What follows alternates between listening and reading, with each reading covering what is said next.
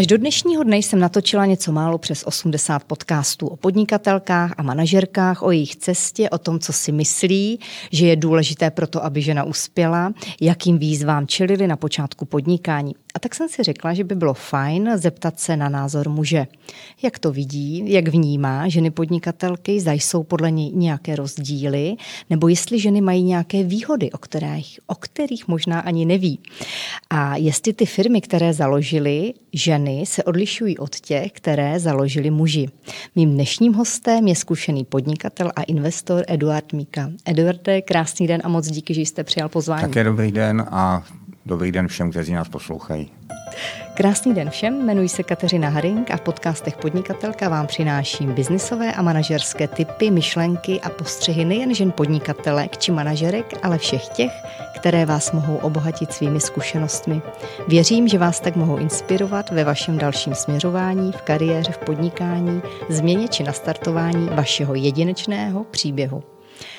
Eduarde, na začátku se všech žen ptám, které jsou tady mými hosty, na jejich podnikatelské a manažerské desatero, jak tomu říkám. A já bych ani u vás s dovolením neudělala výjimku, protože si myslím, že abychom měli správnou inspiraci od mužů, tak bychom uh, si mohli poslechnout ty vaše rady, jaké jste třeba na, počátku podnikání dostával. Uh, byly užitečné? Za které byste dal ruku do ohně i dnes? Já jsem měl strašný štěstí, protože Eh, na začátku těch bujných 90. let jsem začal eh, podnikat v informačních technologiích a zastupoval jsem největší americké společnosti. Takže jsem přišel do kontaktu s lidmi, kteří o biznisu opravdu něco věděli. Eh, já se přiznám, že já sám jsem toho moc tenkrát nevěděl, protože na vysoké škole ekonomické socialismu se toho člověk moc nedozvěděl. Takže eh, jsem záhy po založení firmy vyrazil do Spojených států. Eh, strávil jsem tam asi dva měsíce. Objížděl jsem firmy a ptal jsem se a poslouchal a poslouchal a poslouchal. Bylo to, řekněme, ne, že velké překvapení, ale měl jste, tak říkajíc, oči na vrch hlavy tehdy? No, nejenom To, co jste oči, se dozvídal. Nejenom oči na vrch hlavy, ale vždycky jsem si musel všechny ty nové věci ucítit, že to byla spousta nových věcí. Já když jsem byl na těch prvních schůzkách, tak dneska, dneska se to zdá jako až legrační, tak jsem vlastně nevěděl, jaký je rozdíl mezi public and private. Co, co do toho patří, že? protože tady jsme to nerozlišovali 50 let. Takže kde přesně leží hranice a tak dále, takže jsem se potkával se spoustou nových věcí. Trval vám dlouho pochopit eh, ty souvislosti tehdy, co nám vlastně přináší to otvírání se té ekonomiky? My záhy po té, co jsme založili eh, firmu, tak jsme, když jsme nastupovali databázovou firmu Oracle, mm-hmm. tak jsme vyhráli výběrové řízení na eh, billing v Českém telekomu. Problém byl v tom, že nás bylo osm a nikdo z nás nevěděl, jak se dělá billing. A získali jsme tu zakázku, protože v tom telekomu chtěli ten Oracle jako databázi tak jsme požádali eh, Oracle v Americe, aby nám poslal někoho, kdo tomu rozumí a oni nám poslali dva konzultanty, nebo opravdu seniorní konzultanty, kteří s tím měli zkušenosti. A s tím jedním jsem byl na obědě a on se mě ptal, eh, to protože musí být velká změna teďko tady, že jo, co se stalo a eh, jaký máš ambice a já jsem říkal, jak to myslíš? A on říká, no, kolik jsi vydělával doteď? A já jsem říkal, no tak v tom zaměstnání, co jsem byl, tak 50 tisíc ročně, že tenkrát byly ty platy ano. úplně jiný. A on říkal, no teď jsi podnikatel, neseš riziko, kolik bys chtěl teďko vydělat příští rok? A já jsem říkal, no, tak když ponesu riziko, tak aspoň dvojnásobek. On říkal, to je špatně. Ty musíš chtít vydělat milion člověče a musíš udělat všechno pro to, aby ses k tomu dostal. A ty se k tomu nejspíš nedostaneš, uh, budeš nespokojený, budeš trochu zklamaný a budeš na sebe rozlobený, ale uděláš víc než, než ten dvojnásobek. Musíš si prostě dávat ambiciozní cíle a zkusit je dosáhnout. To si pamatuju dodnes. Je to o nastavení toho mindsetu, jak se tomu teď moderním slovem říká, jako o té změně v té hlavě, o tom myšlení, nebo o čem to je? Je, protože principiálně nic není nemožné. Jo, když to člověk zkusí, a nebojí se, tak se mu podaří věci nebo dokáže věci, které by se zdály úplně nepředstavitelné. Já vám dám příklad takový. A když jsme dělali s firmou Oracle, tak Larry Ellison, vlastně zakladatel a CEO firmy Oracle, se chtěl pustit jaký do hardwareu a vymyslel masivně paralelní počítač. První na světě. A já jsem si umanul, že si to koupím, abych svým zaměstnancům té technologii umožnil přístup. Jenže tenkrát to nebylo tak jednoduché, protože na uh, výkonné počítač nebo obecně na chráněné technologie americká vláda udělala, udělovala takzvané vývozní licence, Individual Validation Licenses. Mm-hmm. A u serveru takovéhle, takovéhle výkonnosti trvalo 6-9 měsíců, eh, než člověk tu licenci získal, když o ní požádal. A když jsem chtěl čekat, tak jsem zavolal do Kalifornie, do Oracle a oni mi říkali, jo, zkusíme s tím pomoct, ve Washingtonu máme lobbysty, pochopitelně, tak zalej do Washingtonu a uh, jeden z nich ti pomůže. A já si pamatuju, že jsem přiletěl v pondělí odpoledne do Washingtonu, zrovna přestavovali letiště Reagan National, takže byla taková plechová bouda, to špinavá, uh, jak se pamatuju. A vystoupil jsem tam z letadla po přestupu v New Yorku, že jo, tak jak jsem cestoval, džíny, cestovní sako, bavlněný tričko a čekal tam na mě lobista, který se na mě tak podíval a říká, tak aby si sešel převlíct. A já jsem říkal, jako proč, teď jsem přiletěl. On říká, za půl hodiny máš 10 minut u náměstka ministra obchodu Spojených států. A dostal jsem 10 minut u člověka, který vůbec nevěděl, o čem mluvím. Jo, nějaký masivně paralelní počítač, ale výsledek byl, že jsem tu licenci dostal za dva dny. Skvělý. Jo, takže věc, hmm. která se zdá úplně nemožná, tak jako je možná. A představoval jste si uh, při té cestě do toho Washingtonu tehdy, že to nějakým způsobem můžete urychlit, jako, že to dopadne dobře? Nebo Představoval. Tam... Představoval. Jako věřil jsem tomu, ale netušil jsem, že to bude až tak jednoduchý. Co když v člověku přesto všechno, a teď narážím třeba na nějaké podnikatelské začátky všeobecně, uh, trošičku mu hlodá takový ten červíček té pochybnosti. Jo, a co když se mě to nepovede? Má úplně eliminovat tyhle myšlenky? Musí prostě dát klapky na oči a jít? Zajímají mě ty a... vaše zkušenosti. Já bych to měl trochu jinak, jako tak se to nepovede. A co? No, ostuda ne. A... Neúspěch, jako ostuda ne, takhle je to vnímáno tady v České my jsme, my jsme tady strašně postižený pořád ještě těma 90. letama. Uh, tím tunelováním, tou privatizací a bankrot je tady stigma. Ale bankrot není stigma, bankrot je konec business plánu, který nevyšel. To na tom není nic špatného. No vysvětlujte to pak bance, ne? Ale tak to je druhá věc, že jo? tak většinou ty začínající firmy a začínající podnikatele si hned půjčit nejdou, protože by jim ta banka stejně nepůjčila. A já si myslím, že tohle to bylo eh, obrovským motorem západních ekonomik, hlavně americké ekonomiky. Ty tisíce a tisíce startupů, které každý den vznikaly eh, a taky zanikaly, protože každý business plán pochopitelně, buď ten produkt, hmm. nebo nebo způsob prodeje, nebo cokoliv nemusí být správný, mm-hmm. tak to lidi zkusí a tak to zkusí jednou a když se jim to nepovede, zkusí to po druhý. U nás bohužel ten člověk dostane to, razít, to razítko toho bankrotáře a to je prostě špatně. V tom případě mě zajímá váš osobní názor na kauzu Bohemia Energy. He. Já teda mám strašně vyostřený na to názor, protože přece není možné, že jeden den se bavíte s bankou a druhý den zavřete firmu. To asi tak přece není. To asi víme oba dva. Eh, jak bych to řekl? Podle mě to byl, to, podle mě to byl projekt, který jel hodně na hraně. Hmm. A e, nepočítal s tím, že se situace může zhoršit, hmm. nebo že se můžou změnit podmínky. Hmm.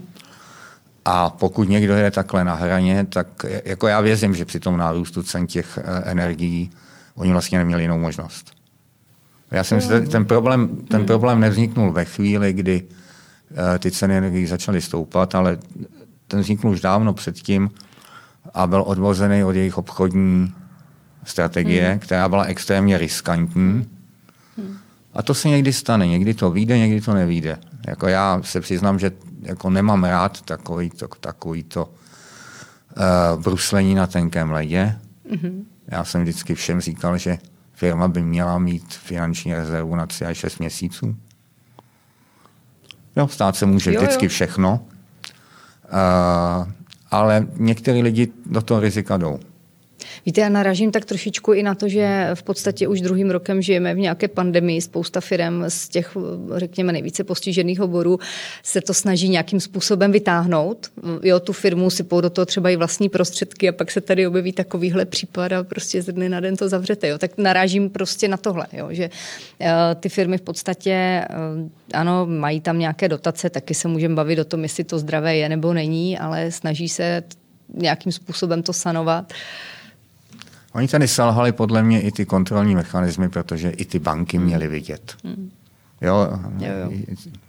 Ta banka by se neměla koukat jenom na uh, finanční výkazy, který Bohemia Energy určitě po dlouhou dobu měli krásný. Jo, extrémně ziskový a tak dále. Uh, to není jenom o papíru, oni opravdu, opravdu ten jako zisk měli a dařilo se jim. Ale ta banka by se měla koukat i na ty skrytý rizika, které tam hmm. jsou. Hmm. Jo, a to je pak mě otázka kompetence. Ta banka musí mít lidi, kteří tomu odvětví rozumí. A to trošku selhalo si myslím tady. Jo, ale pojďme asi od toho pryč, aby jsme se v tom mohli e, ještě na delší dobu, tak říkejte, zakopat. Mě by zajímalo, jaké si myslíte, že jsou na začátku podnikání nebo celkově důležité vlastnosti, možná i nějaké talenty člověka, který podnikat chce a který podniká. Co ho, řekněme, dlouhodobě udrží v tom, že se mu v tom podnikání bude dařit? Co myslíte, že je důležité bez rozdílu pohlaví? Trpělivost. Hmm. Uh, ono to samo nejde. A ty začátky jsou vždycky těžké. Jo, prostě tu firmu rozjet, to může trvat rok, dva, tři. A je to spousta odříkání. Prostě spousta času, trpí rodina, ty příjmy nejsou takový, jaký by si člověk představoval. A ty lidi musí vytrvat. Je tam ještě něco, co mu pak pomůže v další fázi třeba, když na začátku je to ta trpělivost? No a pak učit se, učit se, učit se. Jak říká, říká Lenina. co nějaký drive třeba? Taková ta chuť? Jako... To je to, co jsem říkal předtím, mít motivaci. Chtít něco dosáhnout. Nedávat si ty cíle malé? Nedávat si ty cíle malé, přesně. Jak se dá poznat, že jsou třeba naopak přehnané a možná nedosažitelné, anebo takové nejsou? Samozřejmě jsou, že jo, když, když si řeknu, že e, změním svět, tak se mi to asi neporazí úplně, ale e, v tom, co dělám, bych měl mít e, docela ambiciozní cíle, když mám firmu, která má teď obrat, já nevím, 300 tisíc korun měsíčně, tak jako si říct, jako chtěl bych z toho jednou na 300 milionů, nemusí být úplně nereálný cíl. Mm-hmm. Jo, kdy, kdybych řekl 300 miliard, no tak už bych se nad tím jako trochu pozastavil. Co když se to třeba potom tak nějak jako nedaří? Je to o té trpělivosti, anebo je to o tom podívat se na ty mechanismy, na, na nějaké procesy? Je to, je to o tom podívat se realistickýma očima na to, proč. Uh, to je strašně těžký. Protože uh, ta firma nebo ten produkt, to je vlastně dítě, Jo, člověk k tomu získá vztah a sami víme, že u vlastních dětí býváme až přehnaně tolerantní.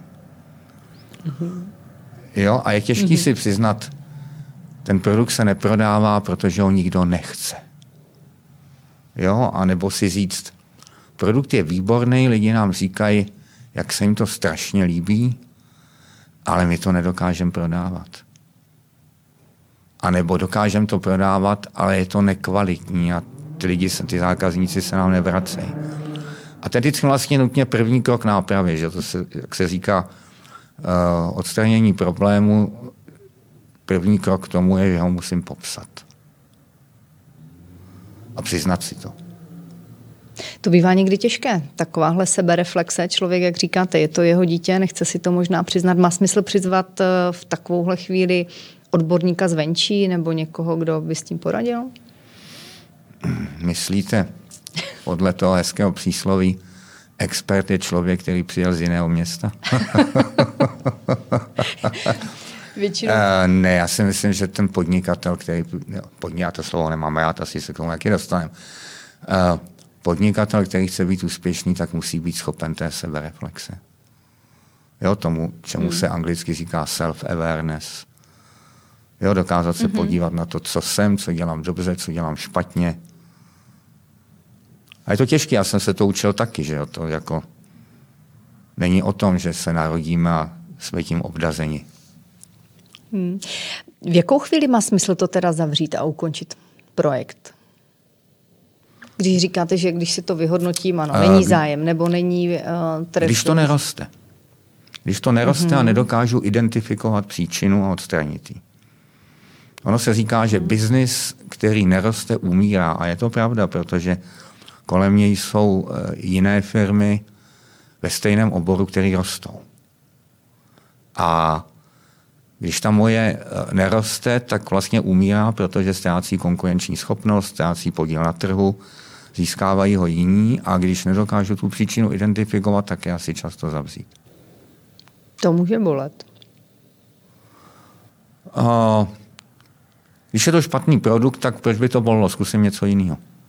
OK. Uh, podělíte se s námi o nějakou chybu, řekněme podnikatelskou nebo manažerskou, kterou už byste nikdy nechtěl opakovat, ale která vás v podstatě, když se na ní zpětně podíváte, přiměla tu věc dělat jinak?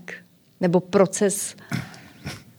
Já vždycky říkám, že eh, jsem Teprve po dosažení 35 let věku jsem pozvolna přestával být idiotem. A uh, ve dvou oblastech. Uh, ta první byla v tom, že jsem si myslel, že je důležité, že mám pravdu. A pak jsem zjistil, že i kdyby to byla stokrát pravda, ta moje pravda, tak je mi k ničemu, dokud o tom nepřesvědčím ty lidi kolem sebe. Čili to bylo jedno poznání, jo, že Eh, prostě vstyčit prapor a jít jako buldozer, protože mám pravdu, když to okolí to nechápe, není k ničemu. A druhá byla, to bylo způsobeno tím, že my vlastně, když studujeme, tak žijeme v takové bublině. Od té střední školy a pak na vysoké škole jsme obklopeni lidmi, kteří mají motivaci v životě něčeho dosáhnout. A pak si člověk založí firmu a myslí si naivně, že všichni ty zaměstnanci jsou úplně stejný. Jo, a pak s překvapením zjistí, že jako značná část populace chodí do práce jenom proto, že ještě nenašla jiný legální způsob. Jak si vydělat s proměnutím na žádlo a dýzu, že jo? a e, já neříkám, že to je nutně špatně, že jo? protože jako, jsou lidi, kteří mají jiné priority v životě a jako, to je na tom hezký, že ty lidi jsou, jsou rozdílní. Ale člověk to musí pochopit. Mm-hmm. Jo, já, že jsem začínal jako, jako operátor a pak programátor, tak jsem byl perfekcionista. Jo, programátor musí být perfekcionista, protože tam je buď nula nebo jednička. Když je tam místo nuly jednička, tak je to špatně. Že jo? Takže jsem byl zvyklý dělat věci úplně dokonale, úplně perfektně. A já jsem si říkal, proč ty ostatní to takhle odfláknou. No a pak jsem pochopil, že prostě jsou jiný. Hmm. A že se s tím musím naučit žít a naučit se s tím pracovat. Možná k tomu se ještě určitě dostaneme, protože mě to téma zajímá a je to někdy brzda. Kolikrát, když jsem tady měla některé ženy podnikatelky, tak řekly, že museli přestat být perfekcionistkami, protože vlastně nemůžete uhlídat úplně všechno. Sdílíte ten názor? No to byla také jedna věc, kterou jsem se naučil, protože uh, a tím vlastně trpí každý každý, každý zakladatel firmy, dokud ta firma je malá, tak se snaží všechno dělat sám, protože si myslí, že on to udělá perfektně, jenže když ten biznis roste, tak pochopí jednu základní věc. Když mám tisíc problémů, který potřebuji vyřešit a budu se snažit to vyřešit sám, taky vyřeším 10, 15, 20 a budu mít 20 problémů vyřešených na 100%. Když to dokážu delegovat, tak uh, ti moji zaměstnanci to třeba neudělají na 100%, udělají to na 70, 60, 50, někteří z nich možná jenom na 20. Mm-hmm. Ale v součtu, když se to přepočítá na těch tisíc problémů, které je potřeba řešit, je to zádově víc než těch 15-20, který bych vyřešil sám já na 100%. Takže si zvyknout i na tu různou rychlost, řekněme, zaměstnanců, kteří na různou rychlost, na různou kvalitu práce. Pak, když už ta mhm. firma je větší, když máte v té firmě 100, 200, 300, 400, 500 lidí, tak vlastně pracujete s průměrným vzorkem populace e, stejně jako vaše konkurence. Že máte průměrný vzorek obyvatelstva, který je ochotný se živit zrovna touhletou prací. A to umění v tom biznesu je dostat z toho týmu o pár procent víc než konkurence. Ne 100%, když konkurence z nich dostane 30, tak 35 je úspěch a člověk je vítěz. Mm-hmm. Všemi těmi nástroji, kterým se vznešeně říká HR a, a tak dál a tak dál. E, pokusit se procesy v té firmě, pozádek, kontrola, motivace těch lidí je strašně důležitý, že jo? E, dostat, si, dostat z těch lidí o trošku víc než ta konkurence. A ono to stačí. Kdy nastane moment se s někým ve firmě rozloučit, podle vás? No já jsem to tuhle říkal. Já jsem měl jako učitele uh, Jeffa Squire, který byl který vlastně postavil databázovou firmu Oracle, pak postavil firmu Veritas. A byl to strašně chytrý pán a ten jednou řekl, když najímáš člověka a líbí se ti, tak ho hned najmi. Dobrých lidí je málo a nesmluví, moc ním nesmluví, protože znají, dobrý lidi znají svoji cenu. Když zjistí, že ten člověk nefunguje, tak ho hned propustí. Nečekej na to, že se to naučí a bude to dělat líp. Ty si máš lidi, aby odváděli práci a ne aby se to učili. No a když tyhle ty chyby při najímání lidí budeš dělat moc často, tak propust sebe.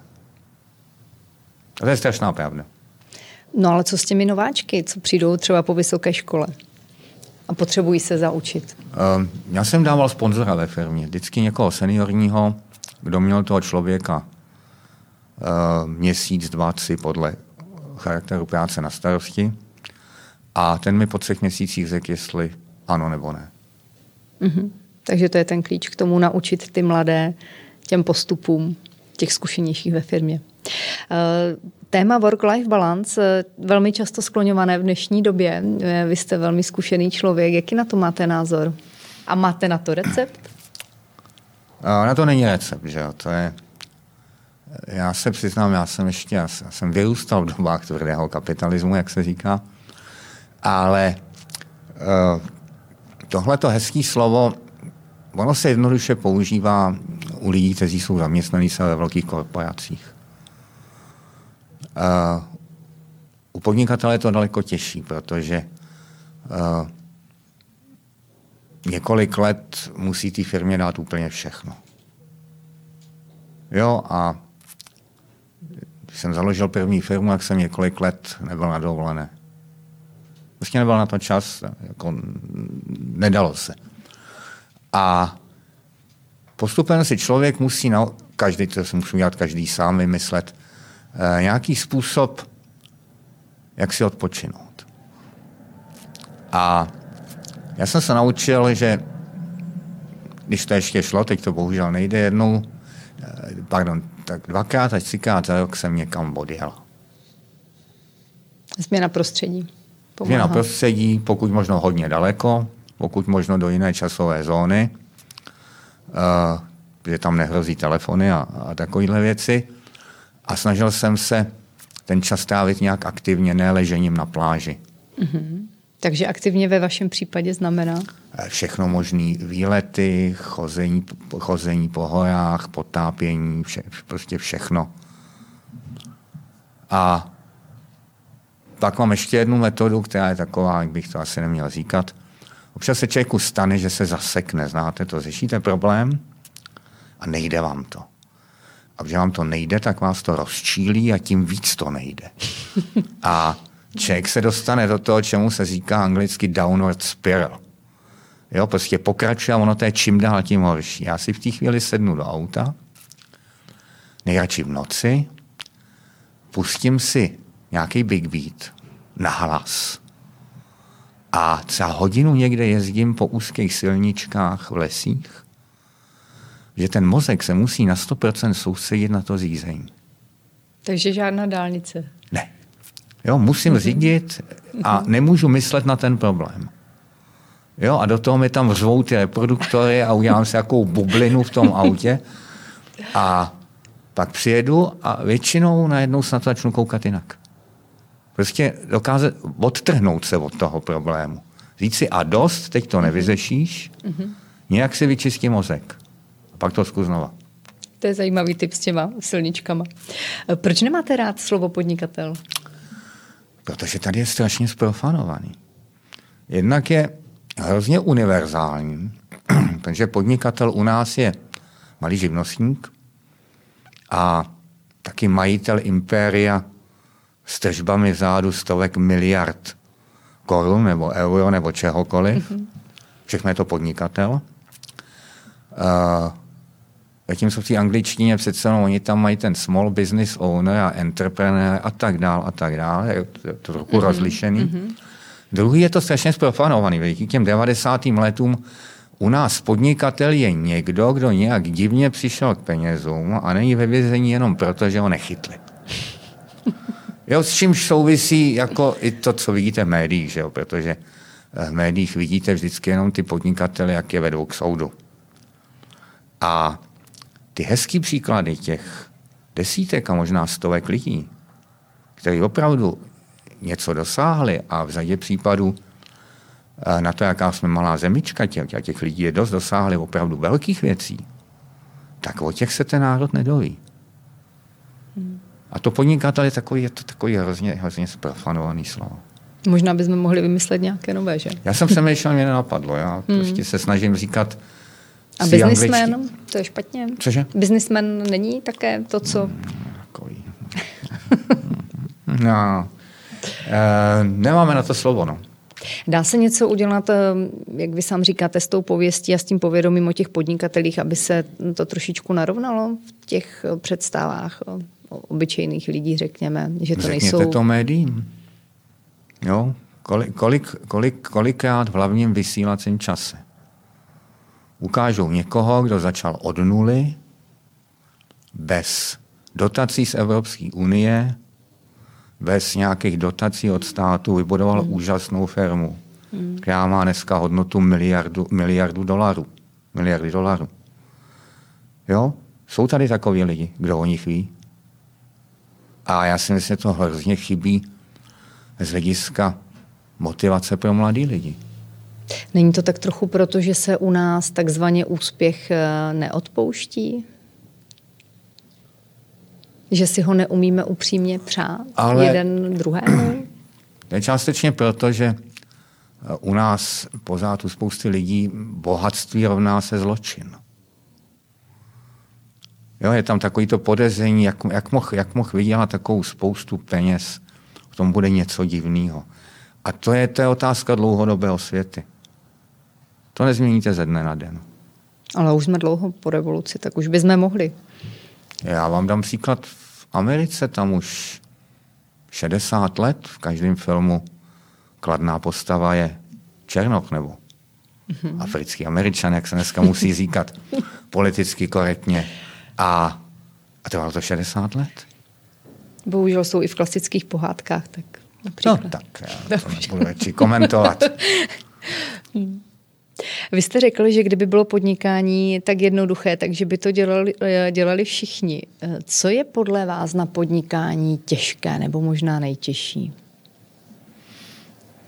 Ten první krok. To rozhodnutí? Hmm vstoupit do toho neznáma a postavit se na vlastní nohy a nemít takovou tu jistotu v tom zaměstnaneckém poměru? Víte, ono, eh, když člověk končí vysokou školu, tak má vlastně před sebou dvě cesty. Ta jedna je pohodlnější, protože když eh, má ten člověk schopnosti, nadání, talent, dobré výsledky, tak velmi jednoduše získá lukrativní zaměstnání. A víte sama, že na těch vysokých školách ty ty velké firmy ty lidi hledají, nabízejí jim internshipy, stáže, snaží se je získat. A pro toho mladého člověka je to logicky lákavé, protože během několika let má velmi slušné postavení, krásný plat, je zajištěný auto, byt, byť na hypotéku většině případů, ale um, má základ. Když se dá do podnikání, tak ho mít nebude. Možná později. Bude to trvat o hodně déle. A tak tenhle ten krok udělat, prostě jít tou méně pohodlnou cestou, je strašně těžký. Čím to podle vás je, že je tady méně žen podnikatelek? Více se ženy, myslíte si, bojí toho prvního kroku, toho rozhodnutí se? A má vůbec smysl to, když tak řešit nějak, řekněme, v uvozovkách uměle? Mají to, ženy to mají mnohem těžší. Protože já jsem vlastně tu svoji práci mohl dělat, protože mi obě mé manželky, kterým jsem za to hrozně vděčen, poskytli zázemí. Eh, zajistili chod rodiny. A já jsem se mohl naplno věnovat svoji práci. Hmm. Takže na to má daleko těžší v tomhle. Pokud se nenajde muže, který se upozadí. Pokud se najde muže, který se upozadí, a jsou takové příklady.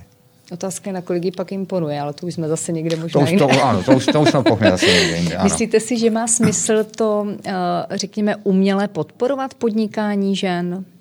Má to nějaký přínos? Jak to vnímáte vy? Já teď narážím na to, že mnohdy se setkám s názorem, že na co tady máte asociaci podnikatelek a podobné spolky, že to není potřeba, že my chlapi to taky nemáme. Takhle já obecně umělé podporování nemám rád. Jo. Dotace, to, ano, to jsem pochopila. Uh, ano. Uh, myslím si, že ta společnost by mohla pro ty ženy, které chtějí podnikat, celkově vytvářet trochu lepší podmínky. Infrastrukturu. Ano. Takové ty služby, které ty ano, ženy mohou využít a už bude na nich, jestli to využijí nebo ne. Ano, přesně mm, tak. Mm. Aby, aby, si, aby si trošku rozvázali ruce od těch povinností, které většinou v té rodině žena má a mohli ten čas věnovat tomu podnikání, protože toho času je potřeba strašně moc. No já vždy smekám před ženami, které tady sedí a mají třeba tři, čtyři děti a, a některé z nich na to byly opravdu sami. Tak to jsou pak příběhy doslova na hollywoodský scénář. Jako to je pro mě skoro nepochopitelný, je to hmm. úžasný hmm. a klobouk dolů, protože já si to těžko dovedu představit.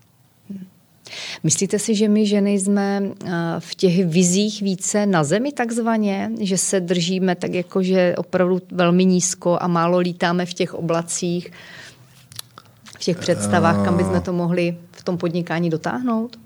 To je dneska, jak bych to řekl, to je genderově nepřístojná diskuze v dnešní době. Ale hele, já jsem ještě z té staré školy. Ano, eh, pochopitelně v těch povahách jsou rozdíly. Eh, ženy jsou většinou, nedá se generalizovat. Uh, Elizabeth Holmes, jo, to je takový hezký příklad, že se nedá generalizovat úplně, ale uh, ženy jsou opatrnější. Jsou rozvážnější, víc, víc se soustředí na takové ty soft faktory. Což v těch firmách, kde v tom managementu je žena, je dobře.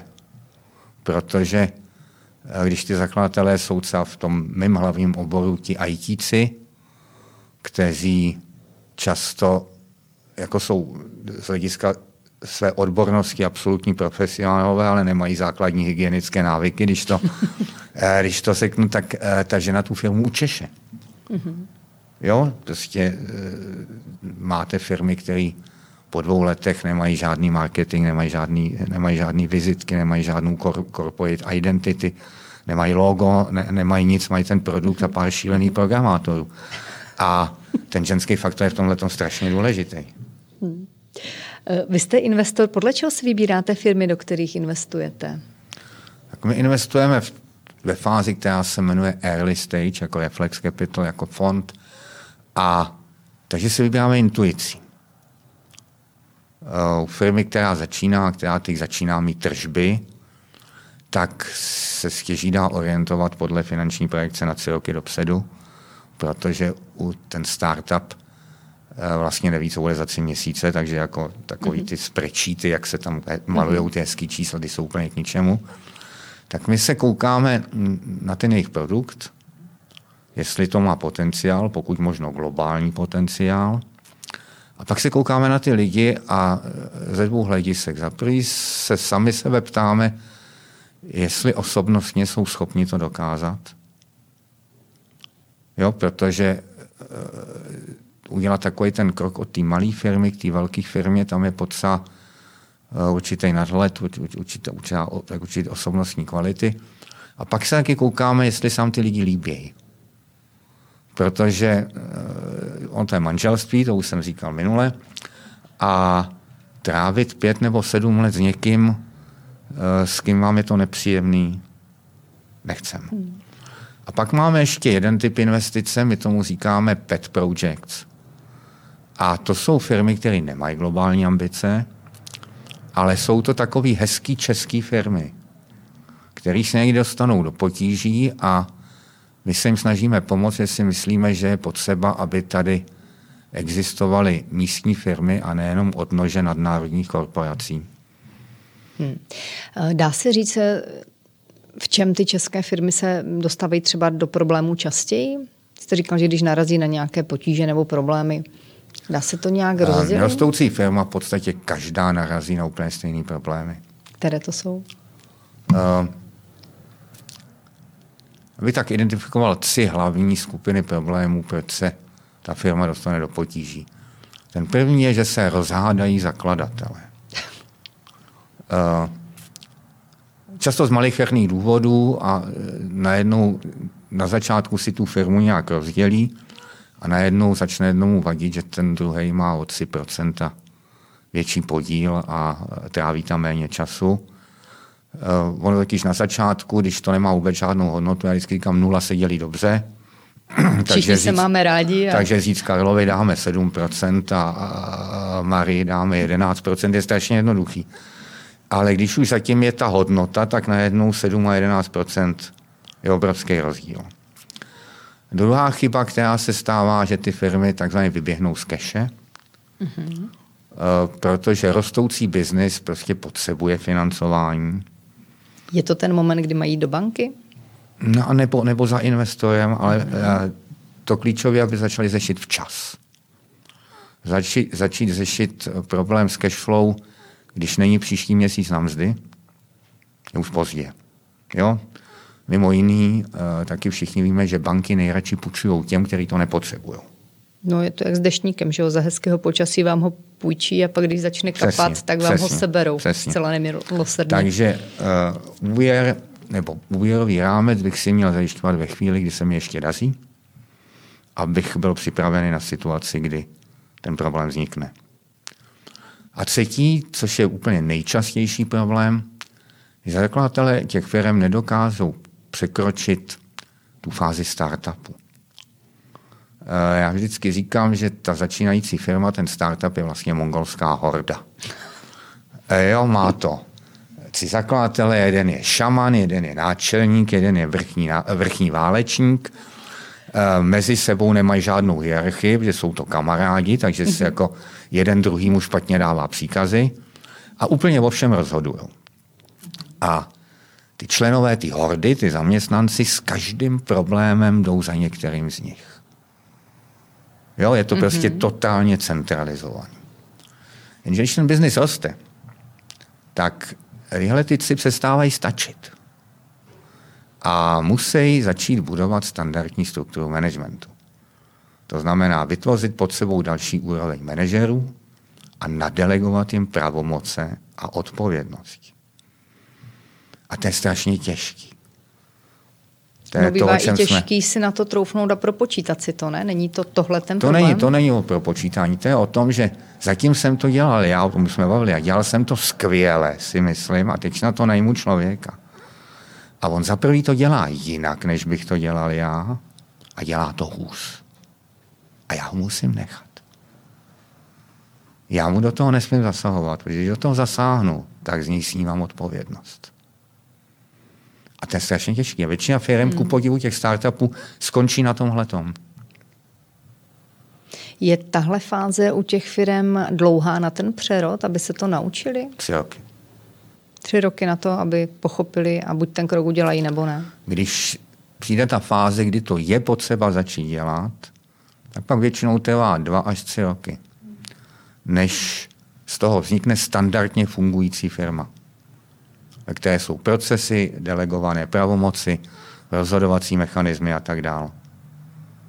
To strašně dlouho trvá. A tím, jak ten biznis roste, když se mu daří, tak vlastně se to stále a stále zesložituje. Hmm. A pořád máte spoždění.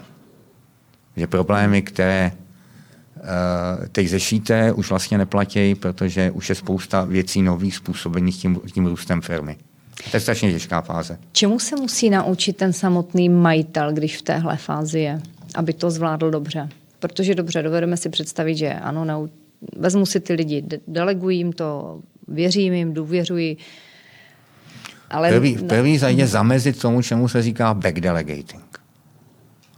Protože ten nižší úroveň managementu, a to je přirozený, má problém eh, v tom, že se snaží ty problémy posunout směrem nahoru. A to mi taky trvalo strašně dlouho, než jsem se naučil s tím letím zacházet, protože když přišel ke mně někdo z mých podřízených a říkal, hele Eduarde, tady máme takový problém, tak já jsem vystartoval a začal to s ním řešit. A trvalo mi strašně dlouho, než jsem se naučil mu říct, hele, já si tě nenajímám na to, abys mi problémy nosil, já si tě najímám na to, abys ty problémy řešil, tak zase za sebou zavři ty dveře a přijď zpátky, až ten problém bude vyřešený. A do té doby o tom nechci slyšet. Na to každý takzvaně koula asi nemá, ne? Tohle říct. Je nutný se to naučit. Hmm. V čem se podle vás teď v době pandemie změnil biznis, když by se to dalo nějakým způsobem, nechci zase říct generalizovat, ale vnímáte nějaké zásadní tendence? Strašně se to odosobnilo. Mě to, mě to strašně chybí. Těma onlineama? No, to je hrozný.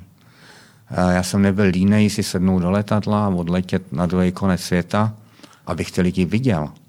Abych s ním mohl jít na oběd, mm-hmm. na večezi, navnímat, co jsou zač a abych na jednání viděl body language. Jo, prostě ten, ten, ten, ten, ten ksichtík na té obrazovce mě to strašně rozčiluje. Jo, není tam ta chemie, není tam, eh, není, není tam ten pocit z toho. Může to trošičku zkreslovat, to, co vy říkáte, že ten první dojem, podle kterého vlastně no, určitě. si... Jo. Určitě. Máte i špatnou zkušenost teď třeba za tu dobu? Uh, hele, já, já to vztáhnu na něco jiného. Když jsem, když jsem přijímal lidi, tak uh, když přišel na pohovor manažer, který tak jako opatrně juknul škvírou ve dveřích a ptal se, jestli může dál, tak už jsem ho nechtěl. Jo, že to mm-hmm. už mhm. říká něco o osobnostním profilu, že jo, když přišel někdo e, přirázoval ke stolu jako sedlácký synek z Kentucky, podal mi ruku a přehodil mě přes ten stůl na druhou stranu, tak už jsem ho taky nechtěl. A to, ten počítač vám tam udělá filtr, že jo, na tohleto. Mm. Takže mě to hrozně vadí. Myslíte si, že se to vrátí? Já doufám. Do, do nějak, jo. Já doufám. Co nějaké další tendence nebo vývoje? Eh, vy říkáte sám, že jste začínal vlastně eh, v technologické firmě. Eh, jsou to ty technologie, které nás z tohohle všeho dovedou dostat? Neukradou ne. nám trošičku něco? Ne, ne. Technologie nás toho nedostanou. Technologie musí být jenom nástroj, která věci usnadňuje. Nemůžeme se na ně schovávat. Nechtěl bych žít ve společnosti, kde Ovšem budou rozhodovat počítače a snídaní mi udělá robot. To se mi vůbec nelíbilo. Jo, já bych rád žil jako v normální lidské společnosti, kde vládne selský rozum, jak já tomu říkám. No to je také téma, o kterém jste mluvil vlastně v livestream konferenci, kterou jsme v asociaci dělali a to je docela zajímavý poznatek. Vy říkáte, že se selskému rozumu dá naučit. Ne, nedá. Nedá. E, nedá a je, to je jedno z, považuji za strašný neštěstí, který tady máme, protože e, máme tendenci číst nížky o složitých rozhodovacích procesech, vzorcích, mechanismech. Ale selský rozum se nedá ničím nahradit.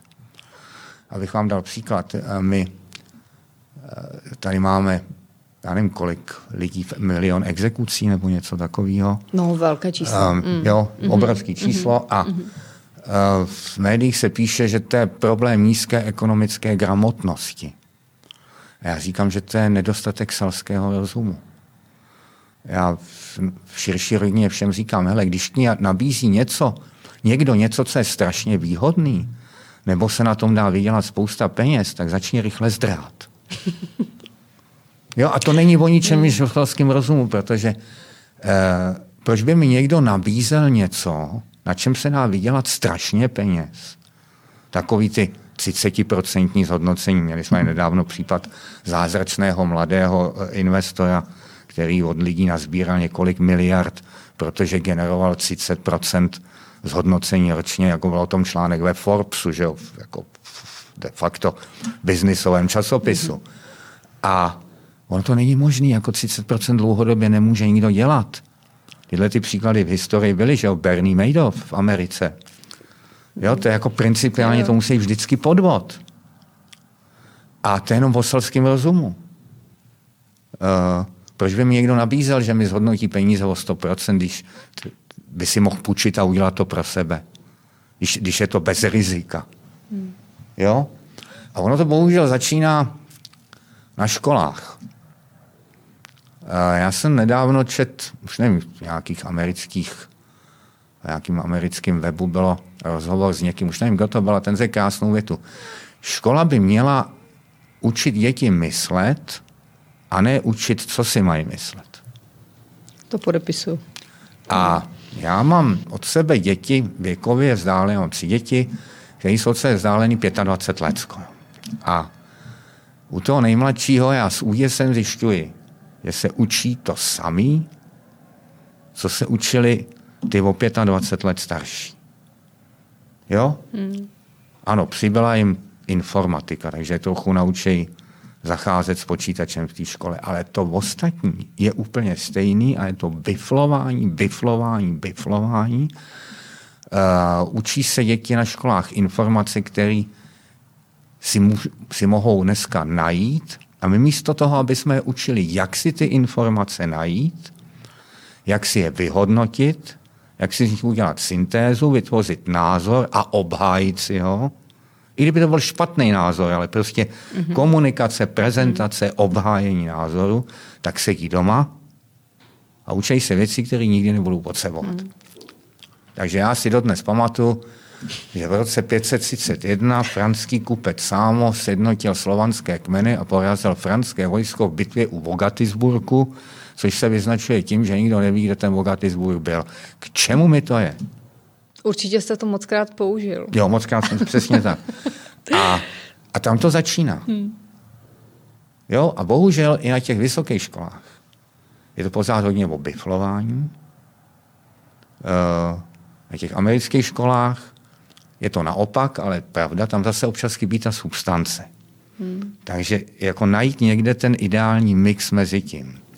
Velká a ten selský rozum se nahradit nedá vůbec ničím. Uh, u firmy, já nevím, 50, 100 zaměstnanců a musí stačit Excel a selský rozum. To už tady taky řekla jedna hostka. A je, je to tak? A má pravdu a velmi mi to tehdy překvapilo. Je to tak? Hmm.